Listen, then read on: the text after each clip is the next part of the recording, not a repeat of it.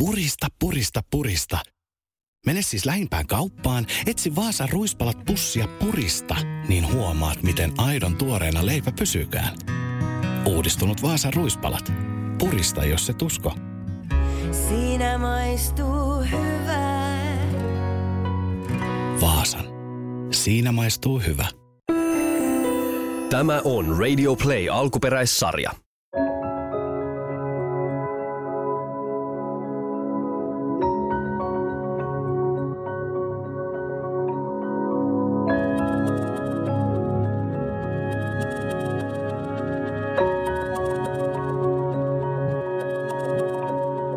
Suru ei ole pelkkä sana, vaan suru on tunne, jossa on ihan valtava määrä sävyjä ja syvyyksiä. Niitä sävyjä ja syvyyksiä synnyttää se, kenet ihminen on menettänyt ja minkälainen se ihmissuhde on ollut. Usein mä ajattelen, että surulla on paljon asiaa ja usein se kertoo siitä, että toisella ihmisellä on ollut väliä. Toista ihmistä on saanut rakastaa. Sururyhmissä me käsitellään surun tunnetta ja puhutaan siitä ja katsotaan sitä, tarkastellaan sitä, että minkälaisia asioita se suru kertoo. Ja siellä usein mua pysäyttää se, että miten monin sanoin ihmiset sitä omaa suruaan kuvaa, kun sillä on semmoinen hetki, että siitä voi puhua. Ja sururyhmissä on kuvattu surua esimerkiksi tämmöisillä sävyillä ja syvyyksillä kuin musertava suru, kaipaava suru, lohduton suru, kaunis suru, etäinen suru, raskas, hiljainen suru, äänekäs, sanaton, orastava, piilotteleva, aito. Joskus ihmissuhteet ei ole helppoja ja on myös käytetty sanoja kylmä suru, tumma suru, painava suru. Monet ihmiset kuvaavat myös lopullista surua tai mittaamatonta tai tyhjyyden täyttämää surua, kun ei tiedä mitä enää tekisin, kun sen suru on niin syvällä. Kipeä suru, pakeneva suru, unohtuva suru, toiveikas suru silloin, kun on nähnyt, että läheisen kärsimys vaikka päättyy. Rakas suru kertoo siitä, että se suru tekee sitä omaa työtään siellä ihmisessä itsessään ja johon haluaa jotenkin antautuakin. Oma suru, minuutta muuttava suru, uusi suru hurja määrä syvyyksiä ja sävyjä ja nämä on vaan pintaraapaisu siitä, mitä kaikkea sururyhmissä tulee näkyväksi. Surun tunne on valtavan kokonaisvaltainen. Se tuntuu oikeastaan sekä kehossa että mielessä, mutta myös ihmissuhteissa. Moni myös kuvaa sitä, että surun tunne on niin painava ja suuri, että sitä on ajoittain vaikea sietää. Monilla mieli myös suojelee meillä sitä surun tunnetta niin, että se tulee kuin aaltoina ja sitten se vähän antaa meille välillä hengitystilaa ja sitten se yllättää uudelleen. Ja sitten se taas laantuu hetkeksi. Eli me opitaan sen surun kanssa elämään pikkuhiljaa eteenpäin. Mä haluaisin lukea nyt kirjeen, jonka eräs sururyhmässä kirjoitti itselleen. Mä annoin tehtäväksi sieltä tulevaisuudesta katsoo itseään nykyhetkeen ja kirjoittaa jotain sanoja, jotka auttaa ja kannattelee eteenpäin. Ja pyysin luvan, että saan lukea tämän kirjeen tässä podcastissa ja ihanaa sain sille luvan. Jos mietit viimeisiä kolmea kuukautta, niin huomaat, että suru on jo tässä ajassa muuttanut muotoaan. Ensimmäisinä viikkoina iskän kuoleman jälkeen suru tuntui raskaalta peitolta, jonka alle hautautui – ja joka teki askeleista raskaita. Suru oli kuin rankka sade, jonka keskeltä oli vaikeaa kuulla tai nähdä muuta. Viikkojen ja kuukausien kuluessa peiton paino on hieman keventynyt ja sade on muuttunut hieman lempeämmäksi ja ilon ja valon pilkahduksia on näkynyt. Usko siihen, että kun suru näin muuttaa muotoaan, niin viiden vuoden kuluttua sen kanssa on jo helpompi ja kevyempi elää. Muista, että vaikka suru tulee olemaan läsnä koko loppuelämän, niin sen alle ei tarvitse hautautua. Surusta huolimatta elämässä voi olla myös iloa ja onnea, ja asioista voi nauttia. Ilosta, onnesta ja naurusta ei tarvitse tuntea syyllisyyttä. Muista, että iskä olisi halunnut sinun ja koko perheen olevan onnellisia. Yritä päästä eroon syyllisyyden tunteista pikkuhiljaa, koska ne eivät helpota elämää surun kanssa ja estävät ilon tuntemista. Anna surulle ja sen käsittelemiselle aikaa. Älä yritä piilottaa sitä tai työntää pois. Pidä iskä ajatuksissa mukana, mutta mieluummin ajattelemalla asioita sen kautta, mitä iskä olisi sanonut ja ajatellut eri tilanteissa, koska iskä halusi aina meidän parasta ja olisi varmasti halunnut meidän pärjäävän hyvin myös silloin, kun ei itse enää ole täällä. Yritä ottaa aikaa itsellesi ja tehdä asioita, joista nautit, koska se helpottaa oloa ja tuo voimia niihin hetkiin, jolloin suru tuntuu raskaammalta kantaa. Luota siihen, että muut kestävät surusi ja haluavat myös olla tukena.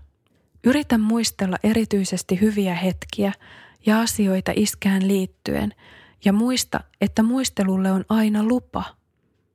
Myös lapsen kanssa saa vaaria muistella vuosienkin päästä. Yritä ajatella niin, että iskän elämä jatkuu meissä lapsissa ja lasten lapsissa. Suru on voimakas ja raskas siksi, että iskä ja vaari oli meille niin rakas. Se rakkaus ja hyvät muistot pysyvät meillä koko loppuelämän ja auttavat myös selviämään surun kanssa ja pääsemään pahimpien aikojen yli.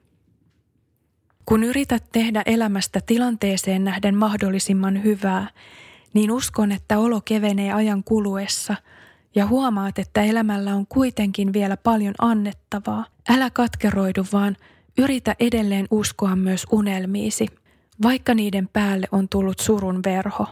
Elämä on tästä eteenpäin erilaista, mutta sen ei tarvitse olla huonoa. Sinä selviät. Tämä läheisen kirje itselleen päättyi tähän. Minua kosketti tässä kirjeessä se, miten kauniisti ja itsemyötätuntoisesti hän osasi asettua oman surunsa äärelle sitä tarkastelemaan ja osasi myös rohkaista itseään menemään elämässä kohti niitä omia unelmia ja samalla – antaen luvan sen surun olla siinä rinnalla ja elää.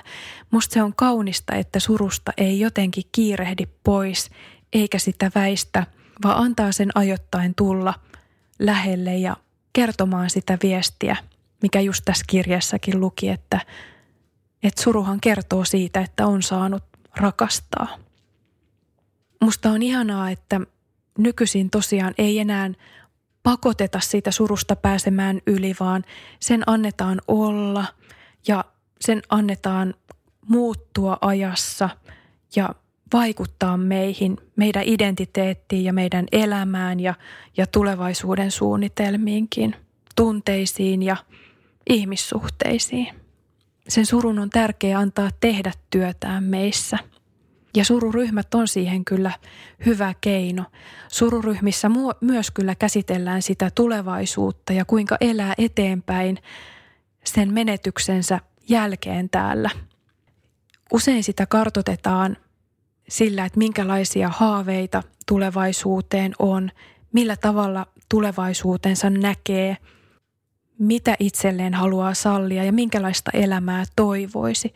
Ja tässä on aika tärkeä sekin, että on käyty niitä viimeisiä keskusteluita sen kuolevan ihmisen kanssa niin, että niissä on kenties tullut näkyväksi, että, että saa elää ja on lupa mennä eteenpäin ja mistä toinen haluaa tulla muistetuksi. Tämmöisinä hetkinä ne on aika tärkeitä ajatuksia ja päätöksiä ja sururyhmässä niitäkin tarkastellaan. Joskus mä käytän semmoisia valokuvauksen menetelmiäkin, jos on pienempi ryhmä, että siihen on tilaa ja aikaa. Viimeksi mua koskettikin tämmöinen yksi tilanne, kun otettiin valokuvia sururyhmässä. Ja siellä oli ihminen, joka oli menettänyt puolisonsa. Heillä oli ollut pitkä, hyvä yhteinen elämä. Ja sitä surua oli paljon. Lohduttomuuttakin. Mutta sitten kun otettiin tämä valokuvaus meillä työn alle ja ajateltiin, että otetaan semmoinen kuva, että kuka mä olen tässä tilanteessa, suruni kanssa ja tietoisena siitä, että mun elämä jatkuu tulevaisuuteen ja millä tavalla mä jotenkin asetun tähän. Ja jokainen sai valita itselleen sen, minkälaisen kuvan ja missä siinä lähiympäristössä se otetaan. Ja tämä henkilö, mi- mihin nyt viittaan, niin hän tosi nopeasti nappasi syliinsä ison jättimäisen tyynyn siitä sohvalta. Ja hän istui siihen sohvan selkänojalle, rutisti sitä tyynyä sylissään ja käpertyi sen tyynyn ympärille. Ja sitten hän kurkkasi sieltä alta kulmain kameraan pienen hymynkareen, joka oli kyllä surulla höystettynä, mutta silti hymynkareen kera kameraan katsoen. Ja siitä tuli todella kaunis kuva. Hän itsekin yllätty siitä, että miten nopeasti hänellä tuli tämmöinen tyyny syliin, jotenkin semmoinen ymmärrys, että miten hän haluaa siihen kuvaan asettua. Ja sitten kun me tarkasteltiin, että mitä me nähdään kukin siinä kuvassa, niin vaikka siellä oli sitä surua, niin siinä kuvassa näkyy myös turvallisuuden halua ja semmoista rakastamista, mutta myös semmoista pientä leikillisyyttä ja naiseutta ja myös semmoista tiettyä vahvuutta, jota hän tunnisti ja josta myös tuli se lopputulema, että mä kyllä selviän. Mutta koska kaikille surun sävyille ei ole sanoja, on myös tosi tärkeää uskaltaa joskus ottaa omasta surustaan kuva. Katsoo sitä sitten itse tai jos on lähellä ihmisiä, joihin luottaa, niin kysyä myös heiltä, että mitä te minussa näette, kun te katsotte tätä kuvaa. Ja sieltä me voidaan saada yhä lisää tietoa siitä, ketä me olemme, mitä meidän surulla on asiaa ja miltä meidän tulevaisuus näyttää. Purista nyt rohkeasti vaan. Muuten et pysty millään ymmärtämään, miltä tuntuu vuosisadan tuoreen leipäuudistus. Uudistunut Vaasan ruispalat. Purista, jos se tusko. Siinä maistuu hyvää. Vaasan. Siinä maistuu hyvä.